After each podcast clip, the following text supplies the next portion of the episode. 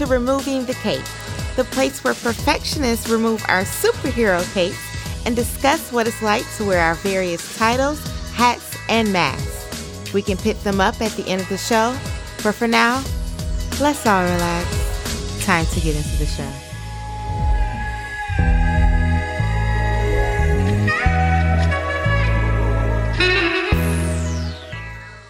Hey, superheroes, welcome back to our show. Our, as in, this is a safe space for all of us to be honest, face our fears, have a rant, be transparent, and release anything that is keeping us from being our best selves and everything that we hide under our superhero cape. Sounds like the place for you? I'm so glad you're here. Now, I have a special announcement to kick off our show this week. You have asked, and I finally obliged. We have removing the cape merch. That's right. We got tees, hats, mugs. Check them out on our website at removingthecape.com. I really hope you like them and tag me in your pictures uh, on social media when you get them. Our handle on everything is at removing the cape. So, before we hop into our topic, I want to discuss a little bit of what's in the news. If you guessed the Johnny Depp versus Amber Heard case, you're partially correct. I watched the entire trial and it was completely unbelievable.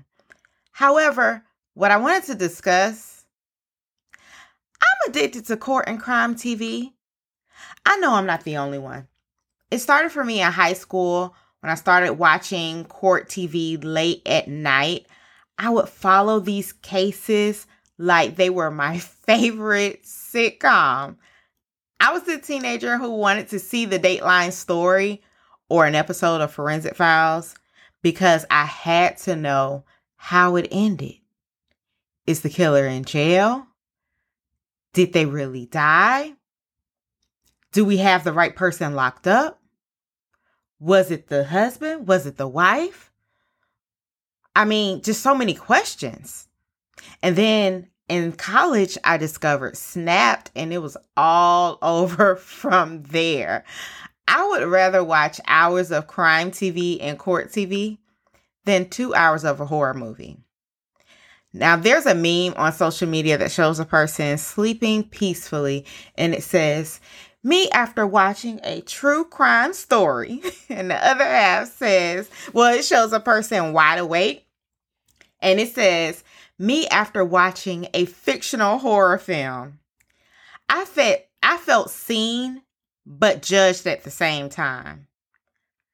I know I'm not the only one. Yes, I sleep better after watching a true crime story than I do after a horror movie. I have to watch cartoons or something afterwards to clear my mind before sleep is even an option. However, I'm not going to act like these true crime stories don't mess with me. I'll be real. A few years ago, I was watching a story about a cab driver who murdered five women between late 2002 and early 2003. As I'm watching the show, I learned it happened in the same city I currently live in. I started to freak out and told my husband about it, and then he hit me with a very simple response You don't even use the taxis. I mean, he had a great point because I was ranting about this particular taxi cab company that was in the show and how I've seen them all over the city, but it didn't stop me from stressing out about the situation. Also, this was before the rise of Uber and Lyft in our area. We won't go down that rabbit hole today. However, I say all this to say I followed the case, the Johnny Depp and Amber Heard case because that kind of content just interests me. I found myself just listening to the trials, uh, the trial and the testimony while I was working throughout the day. I might do an episode on Crime TV soon where we can dig into some huge cases from Snapped, For My Man, Forensic Files, and all these other shows that Law and Order taught us to love. Yes, we blame you, Law and Order. Okay. So if you have any that are interesting to you, shoot them my way.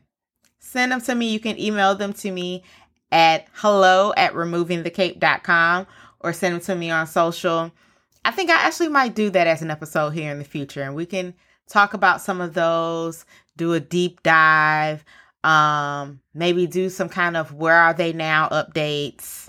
Uh, as you can see, that that kind of stuff. Like I said, it, it really interests me, um, but not what you expected from me bringing up Johnny Depp and Amber Heard, huh?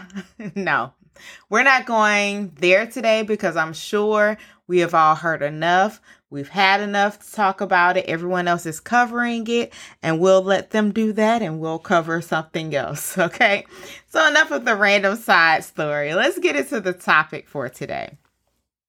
Let's talk about quitting. For ages, we have passed down the ideology that quitting is negative and there's nothing good that comes from quitting. I'm going to share a few quotes that I'm sure many of you have heard regarding quitting. The first one once you learn to quit, it becomes a habit. When you feel like quitting, think about why you started. Quitting is the easiest thing to do. It's a slow process, but quitting won't speed it up. Those sound familiar, huh? I'm sure probably of you, I'm sure some of you probably remember hearing it or have even said some of them. I know I have. That last one, it's a slow process, but quitting won't speed it up. That one is on the wall in my gym, and I actually appreciate that one. It keeps me going and pushing through that last set, or on the days when I just didn't feel like going to the gym at all. You know what else can help you keep going when you feel like quitting in the gym? Looking at yourself in that cute workout set. Well, at least it works for me. Bodied by Chazz has the workout gear, waistbands, and shapewear you need to look good in everything you wear. Check them out at Bodied by Chazz and use code BODIED to save 10% off your order. That's Bodied by Chazz, C H A Z Z dot com, and use code BODIED, B O D I E D. But there's another side to quitting. Sometimes we have to quit relationships, jobs, careers, and people who just who aren't just bothering or upsetting us, they're draining us. They're keeping us from a safe space of physical and mental health. They are keeping us from our life's assignment. We are nearing insanity, as the famous quote defines it, which is, quote, doing the same thing over and over again and expecting different results. End quote. Nelson Mandela stated that quitting is leading to. Sometimes we have to let go of ideologies that are failing or the way they are failing. Speaking of failing ideologies, can we take a moment to pause and discuss Elon Musk's email that was sent to Tesla executives this week. I'm going to read it to you. It's pretty short. Stick with me. The subject reads Remote work is no longer acceptable. Here's the content of it Anyone who wishes to do remote work must be in the office for a minimum, and I mean minimum, of 40 hours per week or depart Tesla. This is less than we ask of factory workers. If there are particularly exceptional contributors for who this is impossible, I will review and approve those exceptions directly. Moreover, the office must be a main Tesla office, not a remote branch office unrelated to the job duties. For example, being responsible for Fremont Factory Human Relations, but having your office be in another state. Thanks. Okay, that was the entire email. You know what, Elon? No thanks. Okay? I mean, there's so much to unpack here. Now, as most of, most of us know, Tesla doesn't have the best reputation when it comes to workplace treatment and employee satisfaction. A quick Google search will show lawsuits and allegations against the company for unfair work conditions and practices. One would think, or maybe this is just my brand management and PR mind taking over here, but one would think that post pandemic, a company like this would review internal practices and our hybrid and work from home policies. This seems like a great opportunity to transition employees back in a space and a manner in which that allows us to change course. I believe this is a case for any company. At the beginning of the pandemic, many people were going stir crazy working at home. Then there was a change. They started to enter a phase where rhythm was created and true work life balance was discovered.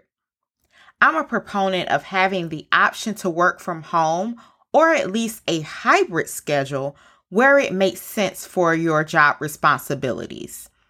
This is specifically for jobs where it's possible.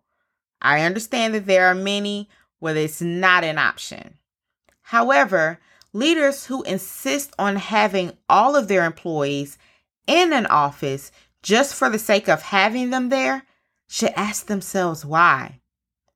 Also, Elon had the audacity, the unmitigated gall, the complete nerve to say 40 hours must be worked in the office before a person can work from home? Are you serious, Elon? Pretty much, you are approving your staff to work their overtime at home. You are so kind. Oh, wow. This mindset highlights idea an ideology that is quickly becoming outdated. During the pandemic, many parents were able to take their child to a doctor's appointment or have a meeting with a teacher by shifting their eight hours of productivity around those obligations. That's tough to do in a traditional work setting. The ability to cook dinner while on a lunch break help many people save money, eat healthier, and relieve the stress of the daunting what's for dinner question. To every Tesla employee or person working for another company who is faced with this challenge, I pray you are blessed with another opportunity that allows you to provide for your life, but doesn't stress you out to no end.